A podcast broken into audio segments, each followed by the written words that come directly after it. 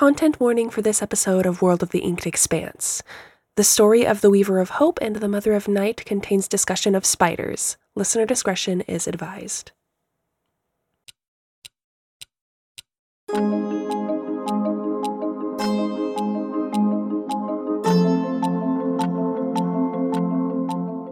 the laws of the universe lie stories untold, and through only their tellers do tales unfold. Worlds are shaped by words and stories. This is a fact which is commonly known. However, such tales are often born from a lineage. Much like stars that scatter the sky, they are birthed from cycles. Stories are formed from actions, which are then formed from intentions. Intention is birthed from people, which are formed by stories. A never-ending sequence of new beginnings, the rhythm and prose of each cycle shapes what is yet to come. Tales of heroes and their deeds outline the plains before them, releasing their intentions into the ether and allowing future generations to bend their narratives into worlds. The scribing and sharing of histories become cosmologies and cultures, and thus new successions begin.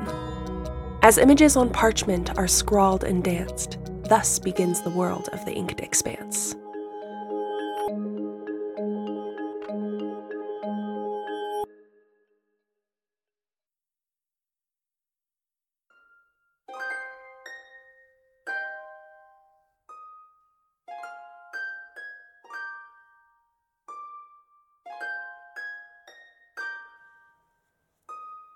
A hero does not become such without their endeavors and deeds. A risk taken, people aided, a moment of peace brought to those in turmoil.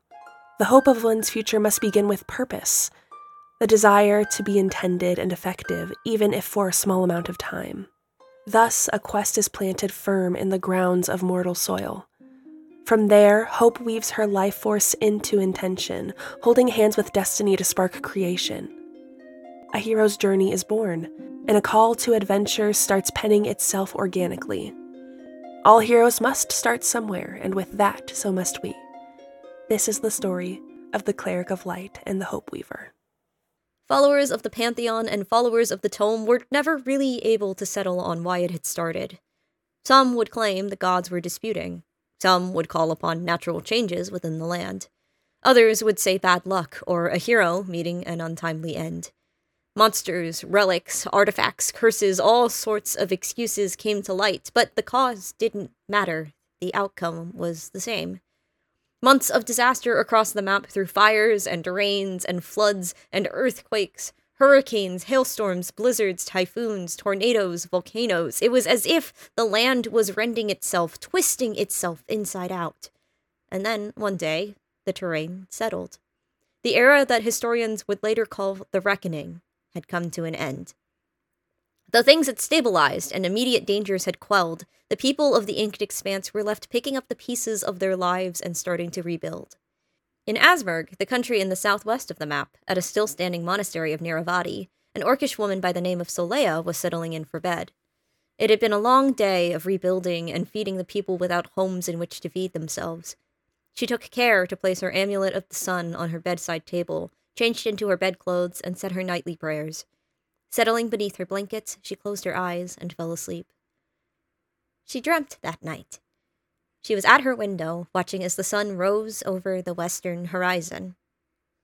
The western horizon, where the sun usually set! She saw the land not as it was, but as a drawing. She could see the rest of Asmurg laid out before her, and beyond that, Yeklea, Trela, Rain, the whole lay of the land stretched before her, towering mountains appearing as folds in the paper-like quality of the roads and rivers and expanse before her. It took her breath away, seeing the world in a way the gods might. Countless towns and settlements full of people she couldn't see living lives she could only imagine. Soleia's eyes were wet, though with what feeling, she couldn't say. She saw her town below, happy, working hard to rebuild, and in the land ahead, so much destruction and entropy. The sun's presence warmed her, and she turned toward it. "I want to help people," she whispered. "Help me help them. Tell me where to go."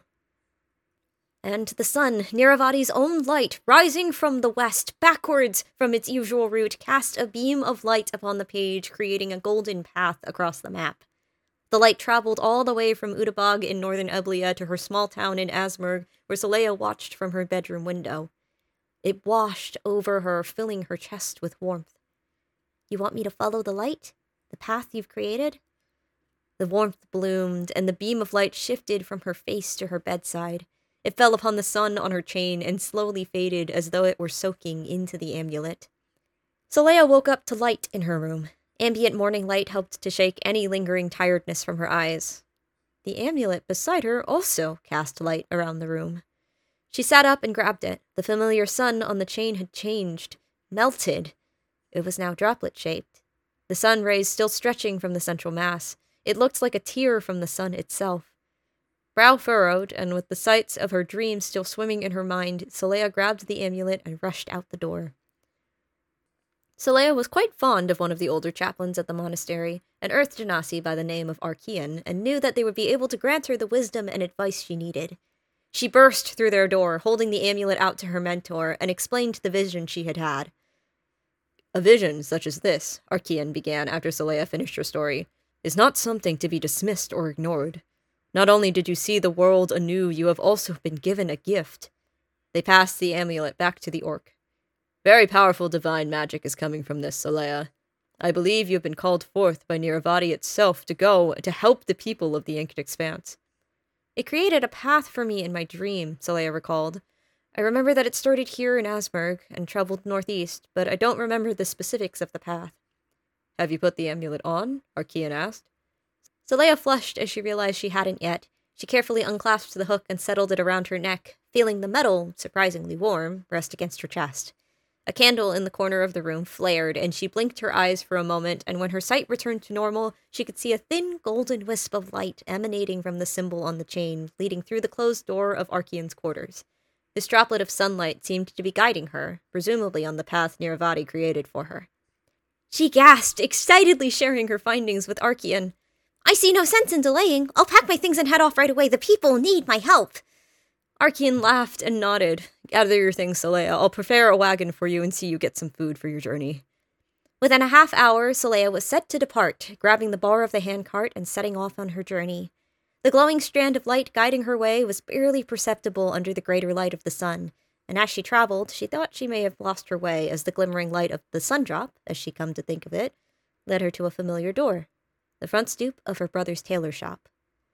Soleia and her brother Filio were close, though as Soleia grew busier in the aftermath of the reckoning, time to visit him had become sparse. It certainly didn't help that her brother was a bit reclusive. Ever since childhood, he preferred his own company, and in the wake of all the disasters, he had holed himself away even more. Why the sundrop led her here, she couldn't be sure, but trusting in her god, she pushed the door to the shop open with a creak. Perhaps he was the first one she needed to help. She called out for him as she entered the building, and was surprised to see the shop empty and dark. The door down to the cellar was ajar, and the orc called out once again for her brother as she approached the stairs. Still, no response. The light of the amulet seemed to want her to go down. With a sigh and shrug, she began tromping down the stairs, and there in the basement was Filio, squinting hard at a large loom before him. "Filio, I thought something was the matter! Your shop's completely empty!" She barreled toward her brother for a hug. Filio startled, having been lost in thought, but as his sister held him tight, he smiled and returned the embrace. "Soleia, it's great to see you!" "I've got incredible," Soleia began, and she recounted her dream and her mission to her brother, excitedly showing him the sundrop on her necklace and describing the new guiding path she could see. Though he seemed thrilled for her, his brow remained furrowed. She asked him what was the matter, and Filio stepped aside to give her a better look at his loom. Soleia was shocked, unable to help the quiet gasp that escaped her lips. "It's so funny you should describe this golden path," Filio began, "when I can't seem to stop weaving one of my own." The wool he had woven together was white, and black lines of thread etched a plethora of topographical features. Mountains, rivers, towns, and winding through all of it was a golden path. "I couldn't tell you how it happens. One moment I'm working on a pattern, and the next I'm shaking myself out of a stupor and have this." He gestured to piles of folded fabrics all around the room with the same pattern of the map woven in. "Filio!" Soleia squealed. "This is a sign! My path led me to you! You are to go with me across the Inked Expanse and help the people!" Filio paused, chewing on his lip. "Now, how could that be when I'm not a follower of the sun?" "I couldn't possibly tell you!" Soleia clapped her brother on the shoulder. "But what else could it mean?" Filio's eyes widened. A once forgotten fearsome deity, a malicious spirit luring me away, a general unwellness of the brain. It's the same terrain! It's connected! Our fate, our destiny is to travel together! Soleia was really getting riled up now. We'll follow the path that I saw in my journey, that you're weaving into fabric, and we'll bring aid to the people of the Inked Expanse. Filio cleared his throat. Is this like a weekend trip, or are we talking more long-term? Soleia was already busy gathering up the discarded fabrics into her arms. As long as it takes. You weren't planning on selling these, were you? They look pretty neglected.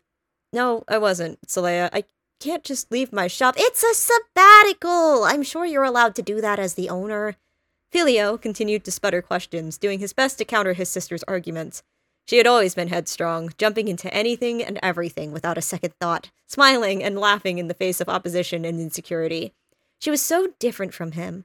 But, try as he might, he couldn't shake both his sister's confidence in their destiny and the flutter in his heart that told him that this was something bigger and beyond him. I'm going to put these in the cart. You go pack up anything you need or want to bring. Oh, and grab some food before you come out, too. Soleia squeezed the bundle of fabrics to her chest and began to hobble up the stairs, leaving Filio in the cellar below. She made it back to the cart, standing up on her tiptoes to place the fabrics on the back. She was in the middle of tying some ropes across the back to secure them when the light coming from her amulet flashed. The sun overhead seemed to flare bright, and when her eyes adjusted, the direction had changed, pointing northeast. The door of Filio's shop shut with a finality. Soleia looked up to see Filio locking the door, a large pack on his back with a canteen and other various baubles and necessities dangling from the side. He turned to look at his sister. Well, the path ahead awaits, I suppose. Which way? Soleia grinned and grabbed onto the handle of the cart. She nodded with her head. Northeast, the direction of Sayeth Nalor. Filio took a deep breath and squared his shoulders, shifting his pack slightly. Well, at the very least, I hear they have some brilliant dyes. When a hero's journey begins, they are often not alone. External forces will often attach themselves to such beacons of aspiration, becoming the paper which guides the pen and its narrative. It is then uncovered that the teachings of few become the lessons of many, molding present heroics from past discoveries. The world and its inhabitants guide the hero onward to self-realization. This is the story of the Prismatic Grove. In an era of the Inked Expanse far in the past, there was a small town between towns, often overlooked by travelers taking a more well-trodden path. This town's name was Momus, and it resided in the region now known as Yeklea. There in Momus, there was a healer by the name of Tridon. Tridon began as an apprentice under the former healer, and Tridon's teacher had a teacher, continuing farther than writing goes. Therefore, the home that Tridon lived in had writings old and wise, and helped them many times in assisting them in healing the people of their town. Wisdom like learning from the creatures around them, using small strings to stitch wounds closed, like how the tailor birds made their nest, using varied diets to assist in digestion and health, similar to the elephants that wandered through every so often, using fish skins to assist in healing burn wounds, and observed behavior of the Grung people that lived in a nearby swamp. All written in tomes and scrolls that lined the walls of Tridon's hut. But, as is common in many areas of many worlds, a cursed disease fell upon the town that no current mind could cure. Tridon's herbs fell to dust, potions to steam, the food of the town to rot, and the minds of those affected to plains and ideas unspoken. Tridon fell into a fervor, hastily digging through any writing they could find to find assistance in this dark time.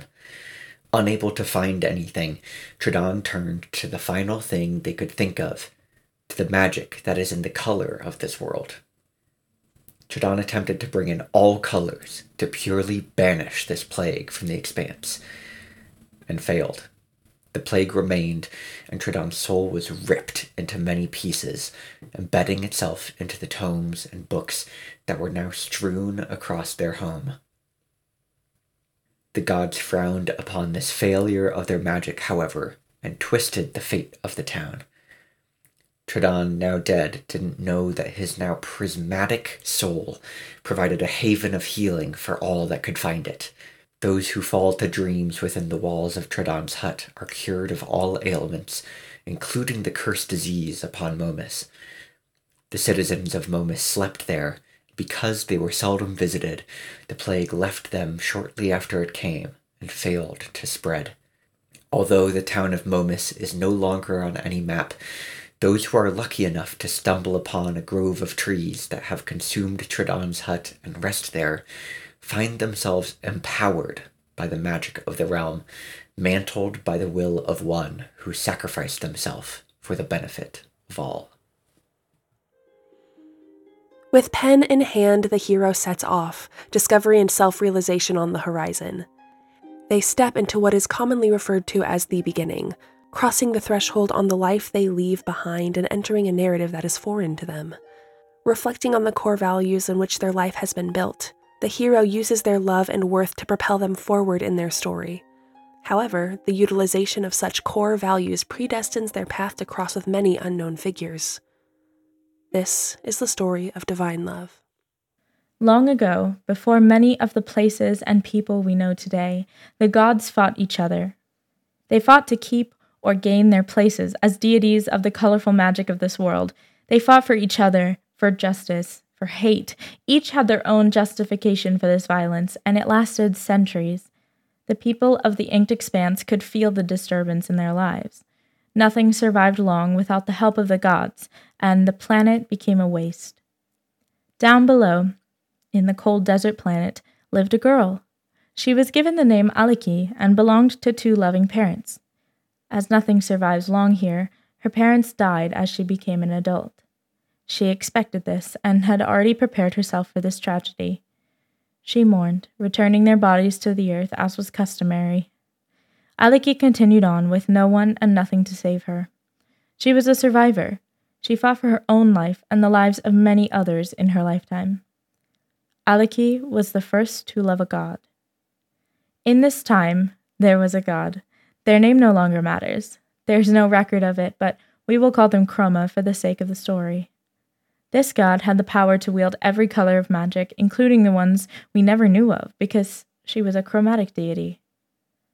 Her power was unknown, even to herself. In this war, she had the means to end it by taking control of all colors and redistributing it fairly to each other deity. Unfortunately, many knew this. She became an enemy to all. Deities will try to keep their power no matter the cost, but one cannot keep power they are unaware of. It is theirs to find first, and that journey takes many years. Chroma had one outstanding enemy, a deity of black magic, known to us in this story as Death. Like Chroma, this god's name is no longer recorded and should never be said, even if such a record does exist. Death was furious. They should have power over all colors, not Chroma. Black is the absence of light, and few things are more powerful than the absence of light in life. Death was angry and led this war into oblivion. They had almost won, with a caveat. Chroma found Aliki praying, as most do for deities. She found Aliki so comforting and so bright that she couldn't help but enjoy her company in secret, beyond the veil. Aliki prayed every day, hoping for a better life. Thank you for the joy I hear in the children's laughter. Thank you for the smiles I see every day from those in the hardest places.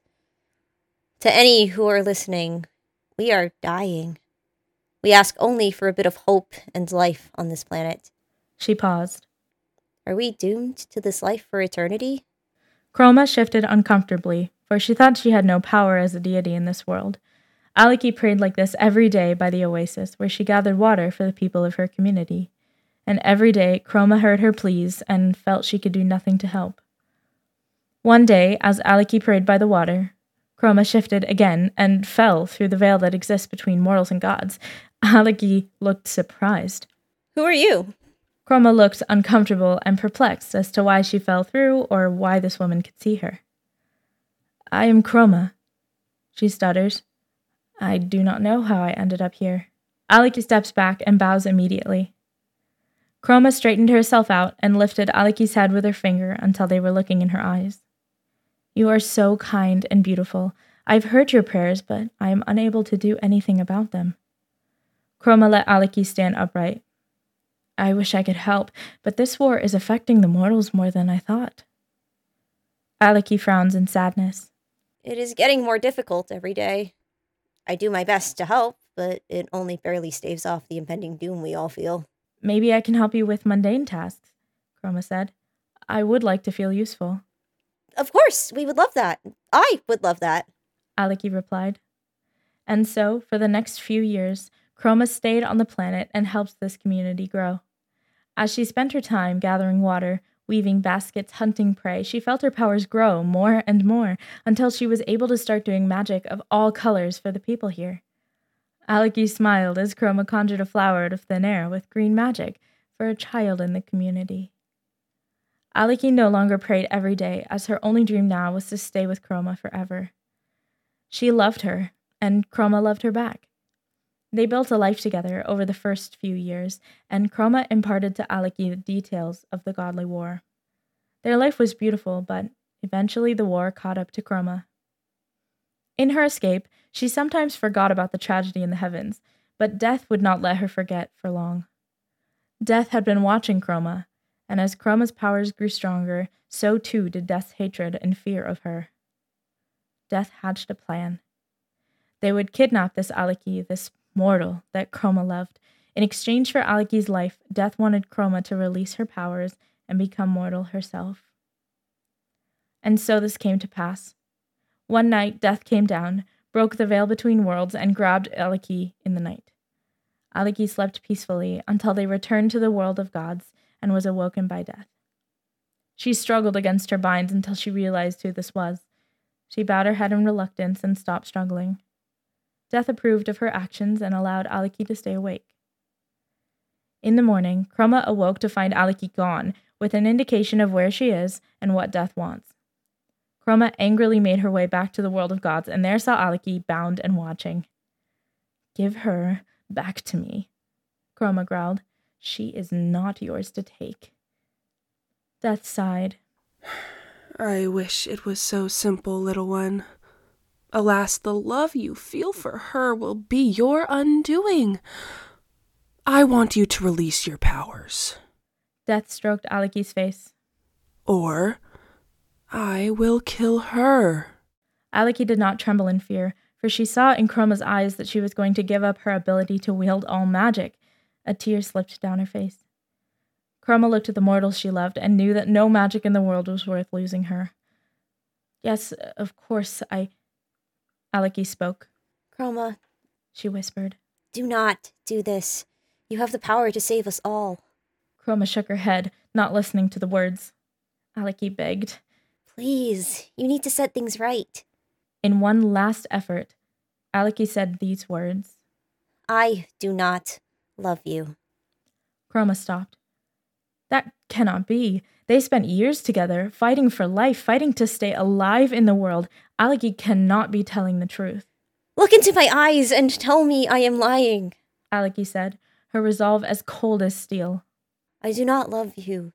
You are a means to an end. I had you stay with us so you could provide for us, but I never loved you." Chroma began to cry silently, her face like stone. She thought back to all the things she had done for Aliki's community, and it made sense. She did many things for them, and Aliki was not one to lie. Chroma took a deep breath. "I will not relinquish power to you, Death. I take my place as rightful ruler of all magics and banish you for eternity." In one last defiant effort, Death took Aliki's life before Chroma's eyes. The details of the end of the war are unknown, as are many things pertaining to gods and their deeds. The outcome of this war is known, however. Chroma defeated Death, removing black magic from their grasp, and took control of all colors of magic. She fairly distributed them among the deities, requiring justice and balance with all positions. Chroma herself disappeared after this, and black magic now belongs to Tana, a less vengeful deity. This story does not indicate whether Aliki truly loved or never loved Chroma, but in other records from Aliki's community, every single one champions that Aliki's love was true. What you choose to believe is your own choice, but regardless, this story belongs to Aliki, the one who saved our planet. Along their path, a hero will discover a myriad of different characters. Some may aid their journey, fostering the fire that our hero has lit in ways that feed their quest and values. Others will try to douse such a vibrant flame, cowering from the light and truth that boldly shines through it. Allies and enemies in kind follow the hero's journey intently, forcing choices and trials alike onto the paper that paths their tale. This is the story of Shield and Clay. The sky city of Valem had always been a glimmering prize over the Inked Expanse, a prodigal beacon of opulent construction and abundant protection soaring high above Trela. It was always a sight to behold. The metropolis had been founded on the ideas of protection, advancement, and distribution, and the cityscape raised from its disc-like foundation reflected just that. Shielding barriers, both arcane and practical, surrounded the utopia in such a way that bordering countries often mistook it for a falling comet of ice and glass. And while the knowledge it held could fill a celestial body, it was only made of slate and stone. The true value came with those who inhabited the city. The brightest arcanists and strongest swordsmen often waited for their chance to migrate to the Hanging Haven, knowing well that most who settle down in such perfection often find no reason to return to solid ground. With all of the knowledge, art, innovation, and security that Valem provides, there is no reason for one to desire to leave. That is, until a certain child was born to two of the city's greatest defenders. Riven and Zalara Elin decided to name their first and only born child Sybil after her grandmother before her. Destined for bravery, fortitude, and strength, she was intended to be adored by all, and given her lineage, she was just that. Her father, Riven, was top of his division and known as the first fabricator of Valem's arcane line of defenses. In tandem, her mother, Zalara, was the city guard's head of shielding and the manager of its last line of defense, just as her mother and grandmother before her. Together, the pair of Asimar are still known in history books as the Divine Protectors of the Haven, with Sybil inheriting the title Prodigy of the Haven by following their footsteps. From her early years, she was put forward as a public symbol of peace and vigor. She had not chosen this for herself, but she also did not reject it. She knew nothing else, and therefore she remained the prodigy she was predestined to be. Years carried on, and Sybil continued to grow. Her hair grew lighter under the sun, her pale skin became freckled, and years of combat training and history lessons under the best tutors concurrently grew her body and mind. Responsibility became her air, and devotion became her heart. She quickly grew into everything the Hanging Haven needed her to be, an emblem of their future generations. With that, she would return home every night to an empty house, knowing solitude and silence only in her personal quarters. Childhood came and went, shortly followed by her teenage years, until routine and practice had become all she could ever be. She had fulfilled her divine duties set forward by her parents, which was further confirmed on the night of her 20th birthday. A knock was heard at her door, and the messenger delivered her a missive sent by the High Lord of Valem. He had requested her for a diplomatic mission that involved descending to the surface of Trela and meeting with a local family rumored to house an oracle's reincarnation. The goal was simple. Ask the oracle for insight on the future of Valem and return with a response. What was unknown to Sybil was that this earthbound family would change the course of her life.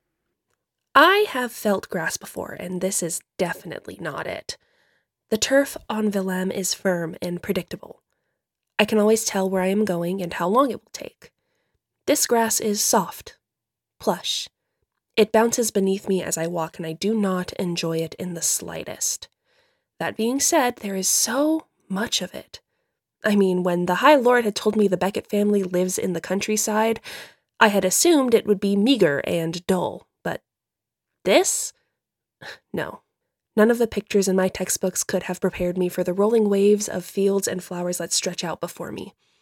The only two things disrupting the expanse of flora is a small town about a mile away and a thatched roof that is significantly closer. My doubts start to sink in as I remind myself I am clearly in way over my head, but I push them down to the pit of my stomach where my determination lies and approach the stead, furling in my divine wings as to not take up too much space. The home is small and quaint. Its foundation is rickety and could topple at any second, but at least the bricks on the walls seem newer. I knock on the door. It takes a few seconds, but after some scrambling and shuffling, an older man opens the door. His hands are shaking from age, but he still smiles and looks up from his hunched posture. Cracked skin reminiscent of sandstone gives some pattern to his visage besides his male pattern baldness. as he adjusts round spectacles and looks up with dark, cracked slate eyes. "Oh, hello. How can I help you today, miss?" he questions. I smile curtly, just as Mother taught, and slightly nod my head downwards. "Hello, Mr. Beckett. My name is Sybil Elin, Divine Prodigy of the Haven and Herald of the High Lord of Valem." I added the latter part, knowing well that is not my official title. I was sent to follow up on some previous correspondence about the location of the Oracle's reincarnation. My apologies if my presence was not properly communicated. "Not in the slightest," he remarks, swinging open the door to a somewhat cluttered and shaded interior. "Come in quickly.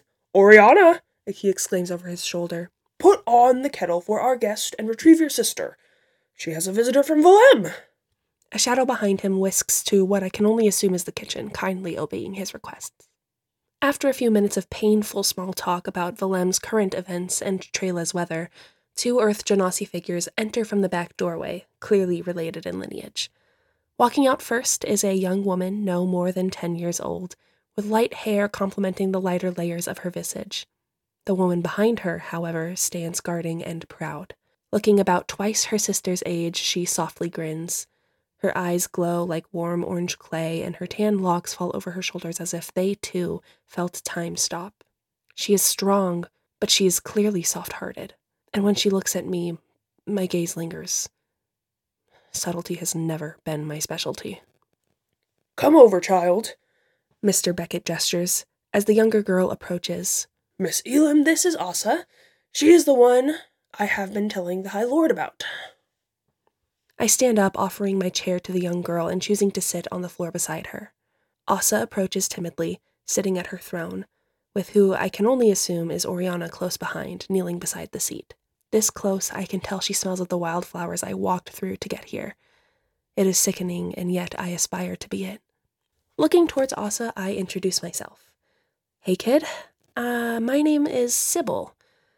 I decide to leave off the formalities this time around. "I was sent by a friend to ask you something. Is that all right with you?" Asa sheepishly nods, not opening her mouth to speak. I breathe deeply, stealing a glance at her older sister beside the both of us as I kneel in front of the child's perch.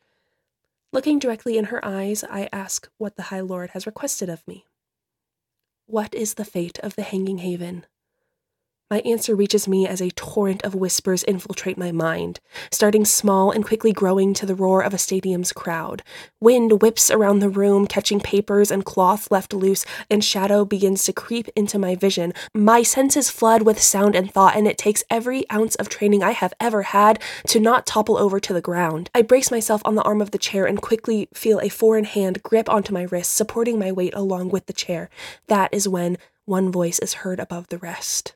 "A battle for life will request the aid of whom which with defenses made must make a choice of which to save from hands of an unruly glaive. The future and past lie in the hands of one who with devotion stands betwixt the shield and clay below, deciding who takes their final blow." A prophecy foretold, I fall to the ground. The next thing I know, I am awake on a much more plush surface than the hardwood floor. At first, I assume it is the grass I had walked on to get to the Beckett's homestead.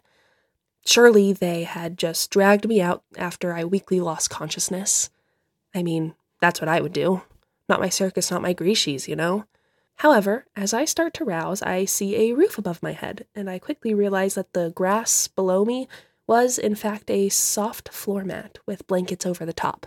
To the left of me is a warm, crackling fire, and to the right is her, sitting with her knees up and a bowl of dinner rested on top of them. Her attention turns to me as I stir. She quietly turns her gaze, and in a soft, low, melodic voice she says, "Do you fall on every single diplomatic mission your High Lord sends you on?" I blink my eyes and slowly sit up. I must have been staring too longingly at the food in her lap, because as soon as I am fully upright, she hands me a bowl similar to hers. "Not all of them," I tease. "Just the most important ones, apparently." She chuckles as I shake off what I can only assume is blatant desperation on my part. "Well," she responds, "it's a good thing your mission is complete, then." I hesitate, taking my first bite to consider her words. She's right. I completed my task. An awkward silence later, I nod and hum in agreement. She looks at me. No reason to really stick around, huh? She sarcastically laughs. Another awkward silence passes, followed by a hum. Yep, I'm great at this. As soon as I take the last bite of my meal, I stand up and search for a wash basin to place the dishes in. Taking in the living space, I begin to see more life than before. Painted portraits frame the wall, along with a child's drawing and spelling bee prizes. Tomes are scattered in batches, heavily annotated and bookmarked. This home is filled with so much presence and life, it almost feels alien. Then I start to see it. Her name scrawled on things. I see belongs to Oriana, scratched into the sides of books. Oriana on ribbons lining the walls. For Oriana, sewn into a quilt. By Oriana at the beginning of poems. I turn around as I am heading towards the door. Is it all right if I come and see you again? Upon returning to Valem, Sybil was escorted to the house of the High Lord, where she promptly told him of the prophecy. Concerned about the eventual choice he would have to make, he set up a route to pass over the home of the Becketts once a year. He assigned Sybil as his messenger and requested that she follow up with the Oracle's reincarnation when their city's path crossed the homestead. Given her natural flying talents due to her heritage, she was always the obvious choice. The High Lord thanked her for her devotion and expediency in her missions, so much so that he gifted her with a new title, Sybil, the prodigy of the Haven and ambassador of Outland Communications. While Sybil was proud of her title, her true prize was beyond the arcana and glass encapsulating Valem. After her second visit to the home in Trela, Sybil and Oriana began exchanging letters. Oriana told tales about gaudy diplomats that visited their house in search for answers from Asa, but the Oracle would not respond to anyone besides Sybil. Sybil joked about her own importance, as that was clearly the reason why only she found success. Banter continued, and soon the letters became more constant. Their camaraderie grew quickly into friendship and soon blossomed into something more. Just like the wildflowers that scattered Oriana's countryside, their love grew and expanded without caution. Once a year, they would reunite, and after Sybil had received her foretellings from the Oracle's reincarnation, the two spent the rest of the day out in the fields together. For 5 years, this was so. During their 6th year of correspondence, Sybil noticed that Oriana's letters hinted at something dark, an armor-clad force with a heavy metal face covering. The only defining features that had been seen by survivors were a blade that was rumored to decimate armies and two flaming eyes with a furious orange glow. This figure seemed as if they were hunting for something, and Oriana seemed concerned that they would not stop until they obtained their prize. Such dangers made Sybil anxious to return to Oriana's side. This time, she had not intended on returning home. She planned to relinquish her title upon arriving at Trela. However, the fates of the Inked Expanse had something else in mind. The worst sight to ever see in the midst of danger is stillness. Yet, as I once again softly land on the familiar fields of the Becketts, nothing was moving. The flowers were stagnant as the wind refused to blow, and the clouds overhead blocked the sun from prompting field mice and insects to show themselves. The only movement was off in the distance, as smokestacks billow from the fiery glow of a town ablaze in the distance. I know they are coming. I sprint across the fields to the house, not taking my normal pace to admire the flora. Rushing to the door, I swing it open to find the Becketts all huddled together in the corner of the room. Mr. Beckett was the first to stand, rushing over to the door to shut and lock it. The interior was dark, but that is as it should be. "My child," he hastily greets, "we are going to have to reschedule our annual lunch. I am afraid there is no time for all of that. You should return home at once." He continues to speak in hushed tones, but I drown it out as I scan the room for Asa and Oriana. Sure enough, they are both huddled together on the other side of the chair I had met them both in. Turning the furniture on its side, I rush over to both of them and quickly ask, "Are you okay? Are you both okay? Are they here?" Oriana looks firmly at me and begins to nod as the wooden door of the home splinters open. The sheer power of it all forces Mr. Beckett onto his back, toppling to the floor, and in the flurry of cloaks and metal, a figure steps through. They are hulking and imposing, and everything I have always been taught to steer away from, yet in this moment I watch as their blade sinks into the core of Mr. Beckett on the floor. Oriana lets out a wailing scream as the life leaves his eyes, head tilted back to sneak a final glimpse at his children before passing. The knight's weapon is pulled out of the corpse's chest, and I can see it now. Their blade. An obsidian glaive framed with thin strands of red crackling lightning, and now smattered with the blood of an innocent. I raise my shield. "Who is the Oracle?" they question with a deep whispering voice. It sounds as if two chains are grinding together in the pit of their diaphragm. No response. They ask again. Who is the Oracle? Oriana looks to me with an expression I had never seen before. It tells me her entire plan. She is relying on me to get Asa to safety. The tears brimming my eyes plead for her to stay, to choose to want a life with me, to choose to come to Valem. We could be happy there. We could be safe there. And those same tears fall as her and I both know that I can only carry one person up to Valem with me, and she does not want it to be her. I grip onto her wrist, attempting to support the weight of her choices with her. She still smells of her gardens. She nods and stands up. It's me, she immolates. I am the oracle which you seek. The knight surges forward, shoving Asa into my arms and throwing us both to the side as if we were fruit flies protecting their food. In a show of unwavering strength, they clench their fist around Oriana's throat, weapon at the ready, and they tilt their head towards me, looking over their shoulder. Is what she's saying true? They question. I defensively put Asa in between myself and my shield as we back together towards the door. Stealing one final glance at Oriana, I can see her expression pleading, begging for me to let this be her legacy. I turn to the knight and struggle to answer. You have found your quarry.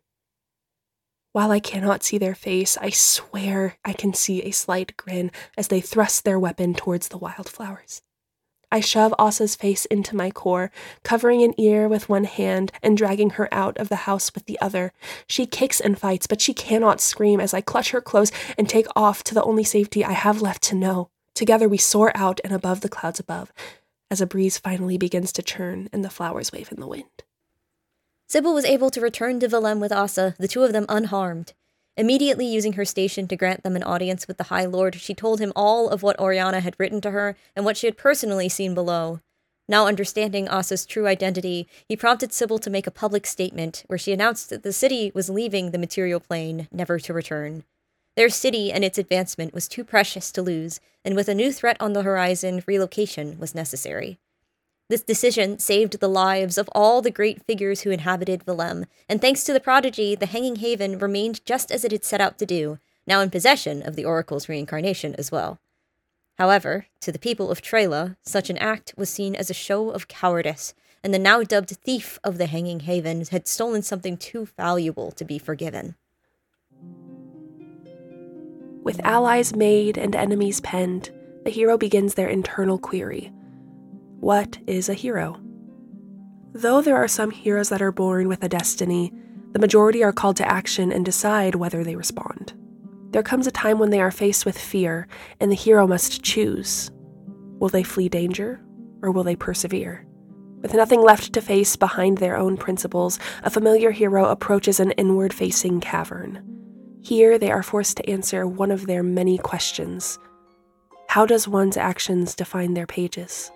This is the story of the Weaver of Hope and the Mother of Night. Deep within the woods of Yeklea, where the trees are overgrown, in decaying leaves and rotted wood, the mother makes her home. Her spindly limbs awaiting those who pass on down the way, she greets you there with open arms, inviting you to stay. She draws you in her strong embrace, plants kisses on your cheek. She wraps you in her quilts and silks and tucks you into sleep. It's warm and cold both all at once. Your vision becomes blurry, but the mother sings her lullaby and tells you not to worry.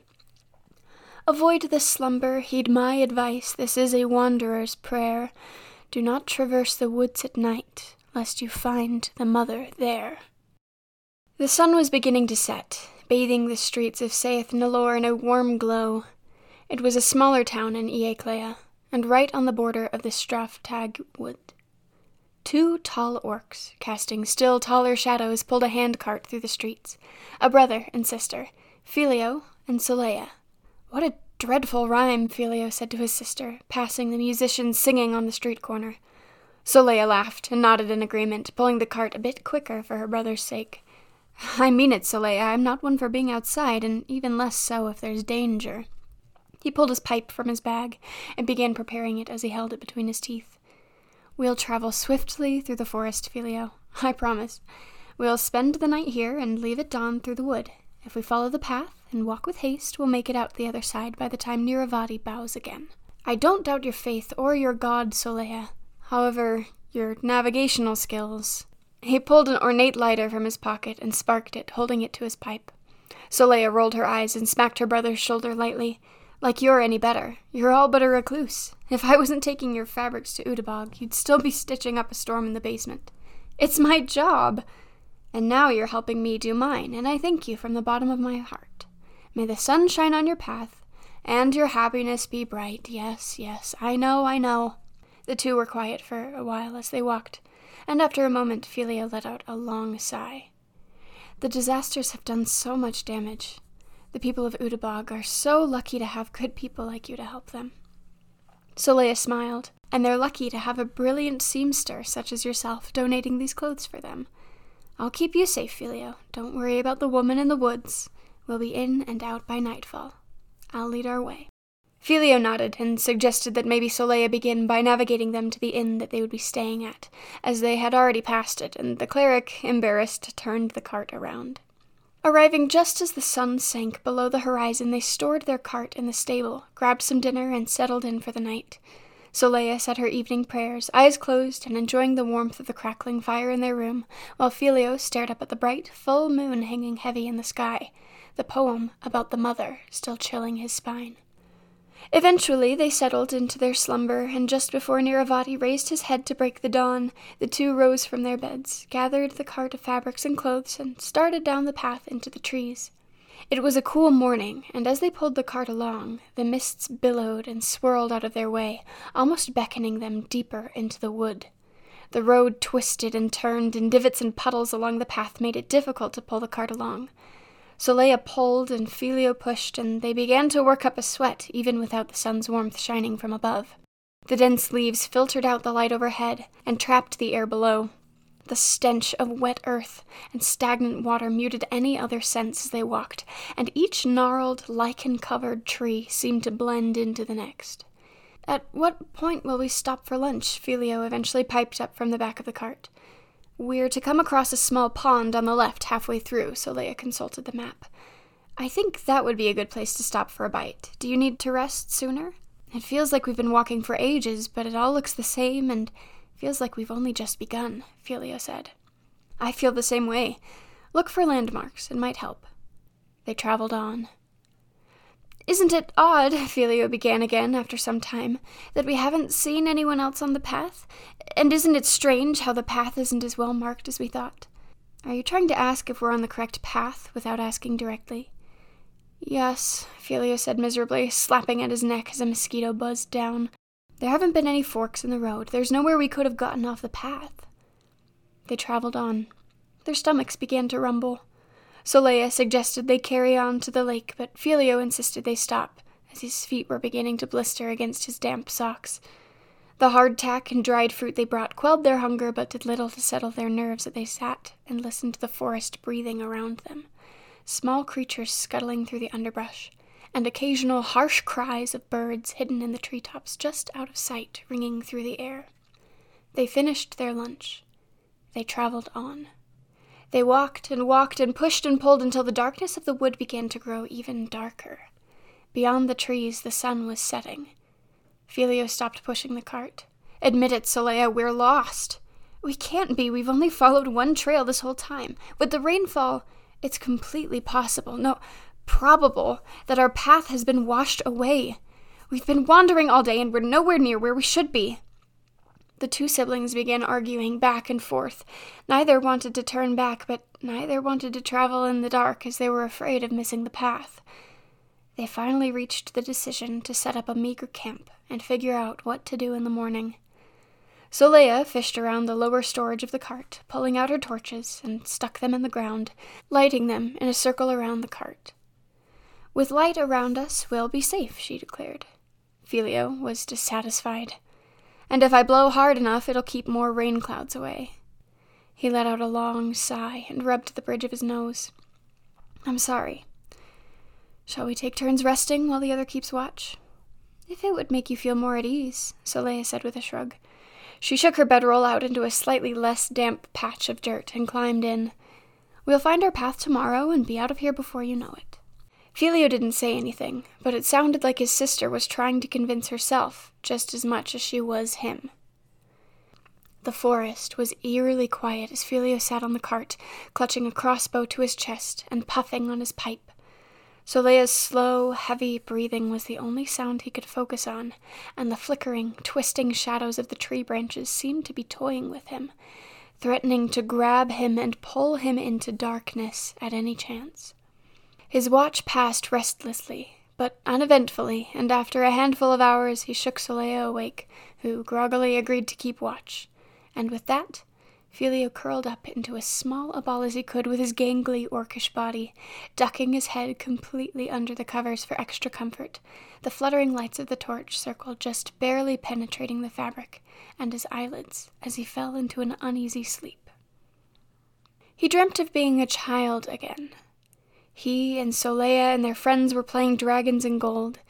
Filio was hidden under one of the large plush blankets from home, the down between the layers giving it a lumpy look on its own, helping to hide the young orc from the seeking eyes of his friends. There was a creak of wood as the door swung open, and Filio held his breath, holding still as possible. A friend, he couldn't tell who, crept into the room, walking on tiptoes. No, there must have been multiple of them, as the tip-tap, tip-tap of footsteps didn't match up with one pair of legs, not even two. There was a pressure as the feet stepped on the blanket, barely missing Filio's leg. Another step, this time just to the left of his stomach. A third one next to his head, a fourth, a fifth, and still more. How amazing they haven't found me yet, he thought gleefully to himself. The feet began to walk forward, walking over him, casting the slightest shadow. A thin face, stringy hair, and more arms than any friend he knew. His stomach dropped. He could barely think over the pounding of his heart in his ears. The shadow above him, whatever it was, finally moved away completely. He continued to hold his breath, feeling dizzy, but wanting to remain undetected. Silence once again. A scream interrupted his momentary relief. Soleia. Filio awoke with a start, tangled in his bedroll. His heart pounded in his chest, threatening to burst, his lungs frozen as he tried to remain still, listening for anything. Perhaps it had been a dream. The sound of something heavy being dragged through the mud suggested otherwise. Through his heartbeat, in his ears, there was a muffled cry. Move. Move, she's in trouble. Move! His limbs were frozen. The dragging sound grew quieter, more distant. Tears pricked his eyes as he willed himself to climb out and see what was happening. Soleia needs you. Get up and save her. His limbs were lead. The air stuck in his lungs. I'm not the hero. I'm just the seamster. The seamster. Her brother. Enough! He whispered to himself, breath quaking. He clawed his way out, writhing out of the cocoon he had made himself, welcoming the cold night air across his skin. As he emerged, something filled his mouth and covered his eyes, something silky and sticky. Spitting and peeling, Filio pulled the strands away from his face, just in time to see Soleia slowly being dragged beyond the torchlight. Silk bound her arms together, not like the silks he was used to, but long strands of reflective web. A wound on her cheek bled ever so slightly, and her eyes were wide in fear, locking momentarily with her brother's. And then she was gone. Stunned into silence, Filio scrambled out of his bedroll, snapping strands of webbing to free himself. He ran to the cart and grabbed his crossbow and whipped around looking for any other signs of creatures in the area. He approached the line of the circle of torches. Mud and dirt compacted where Soleia had been dragged. Wherever she was now, she was too far to see. He would have to go after her, into the night, and away from the light. The moon, the only light beyond the circle of torches, was muted, blocked by low-hanging clouds. If I take a torch with me, I'll be seen coming. Moonlight it was. He turned back to look at the meager camp, threads of web strung across the cart, the ground, his and Soleia's bedrolls, the way the strands hung, looking like wool on a loom, draped over with more precision than he first saw it, covered the clearing, winding round and round towards the creature's prey. What he had originally seen as haphazard, he realized was a weave of its own. The Mother of Night. It had to be. Filio's bedroll was near the edge of the torch circle. The Mother had passed over him, covering him in webs of her own. It only made sense that if he were to wrap himself in them again, he could remain hidden.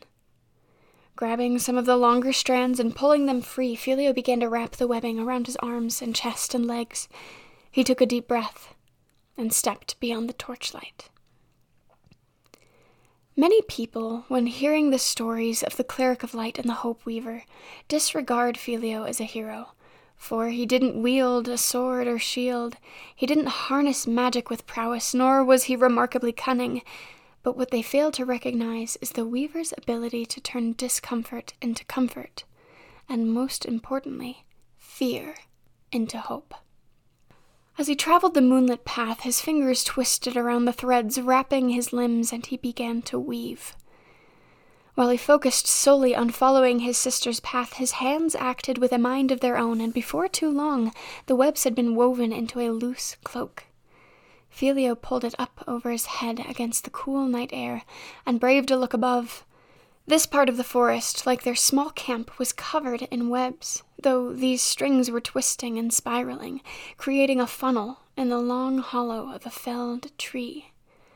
It was still and dark, and from the cavernous hollow ahead a haunting, humming melody found its way to his ears. The lines from the song in Sayeth Nalor echoed in Filio's mind. The mother sings her lullaby. There was no time for hesitation.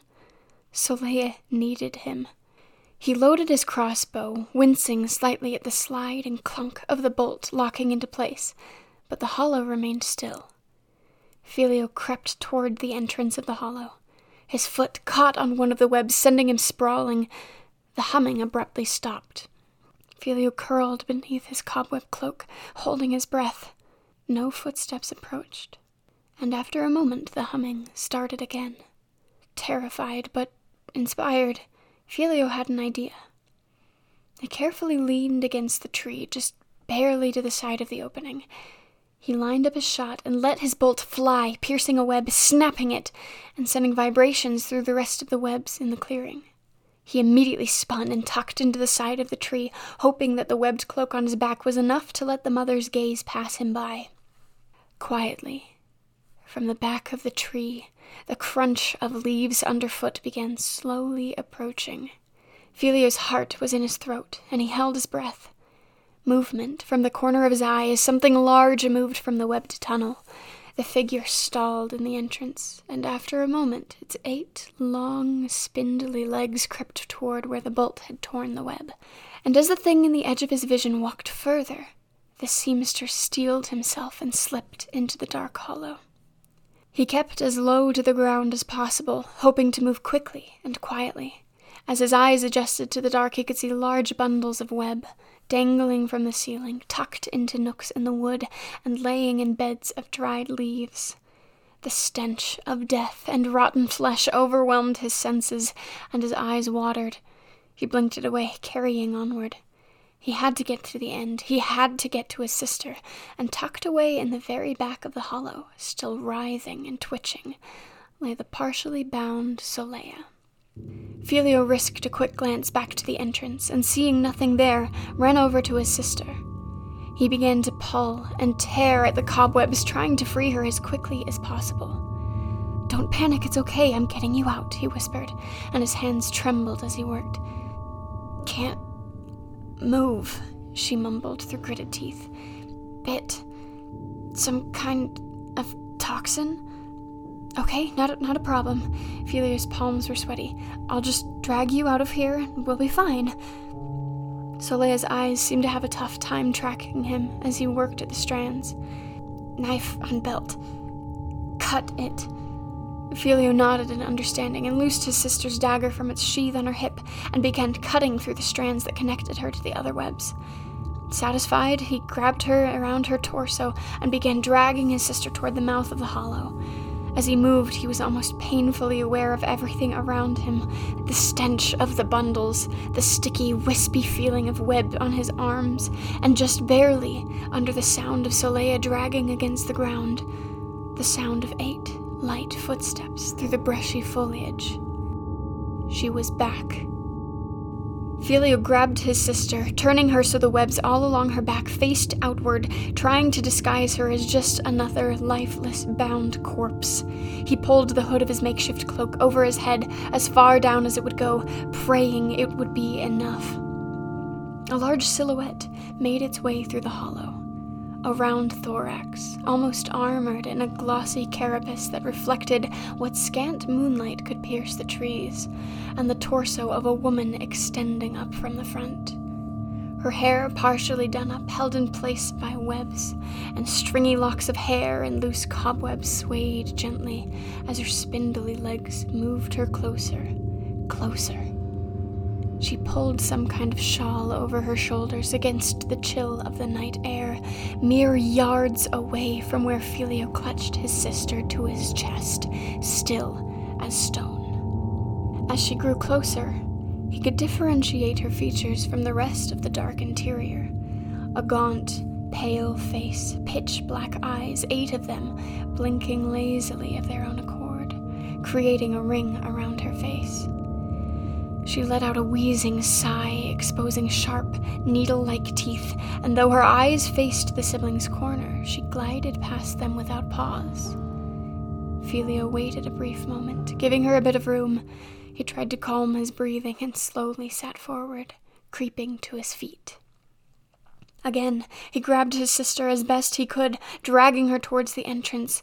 But between the fearful glances to the mother and the pale face of his sister, he neglected to see a low-strung web just inches above the ground. His heel caught, sending him sprawling and knocking his head against the rotten wall.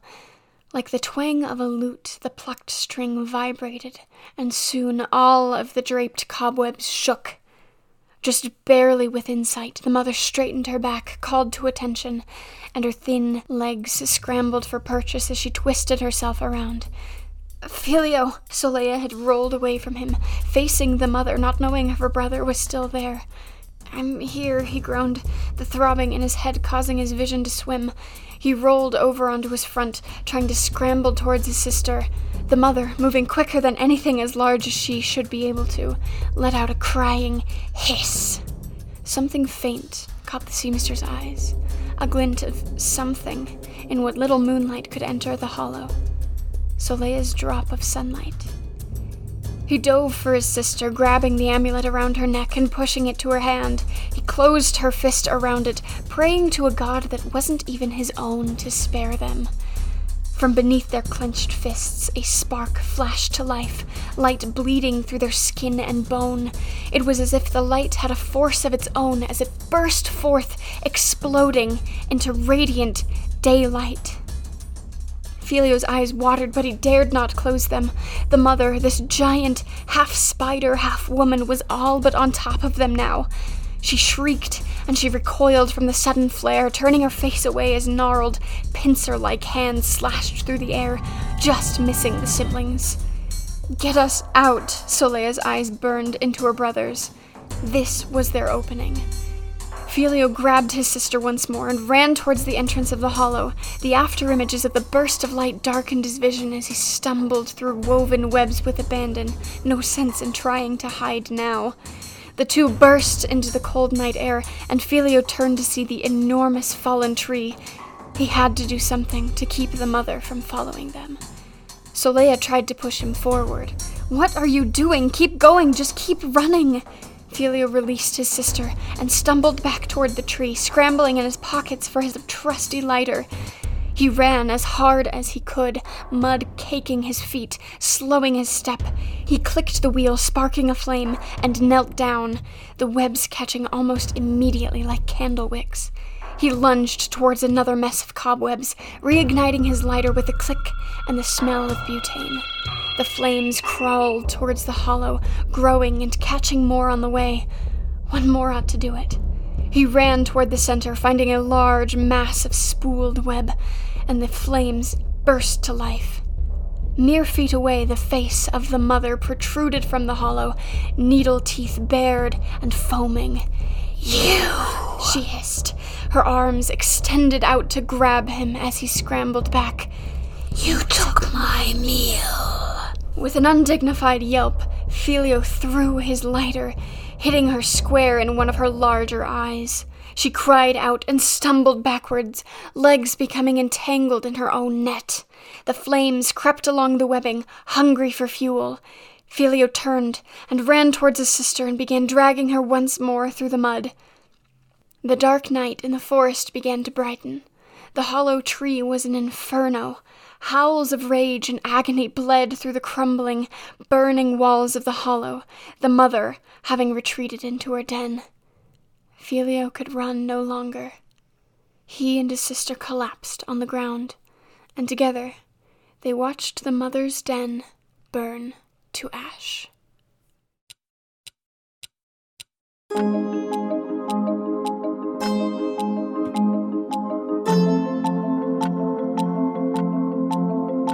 In the laws of the universe lie stories untold, and through only their tellers do tales unfold. With paper and pen still in their hand, our authors have noted one final command. May this tome never close and its ink never dry. May all tales be penned, on each page may truths lie. May the cosmos' final score never be written, as beyond the stars mortals hear composition. With feats of bold heroes now scrawled and danced, thus continues the world of the Inked Expanse.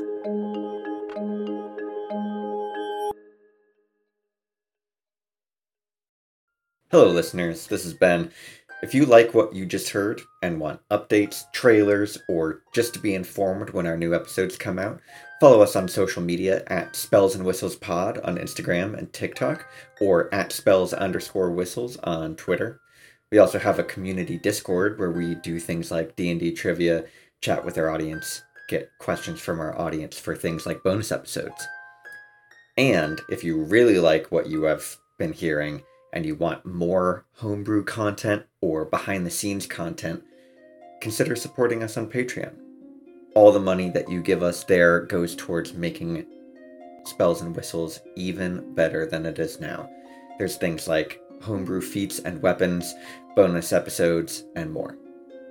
Thanks for your support.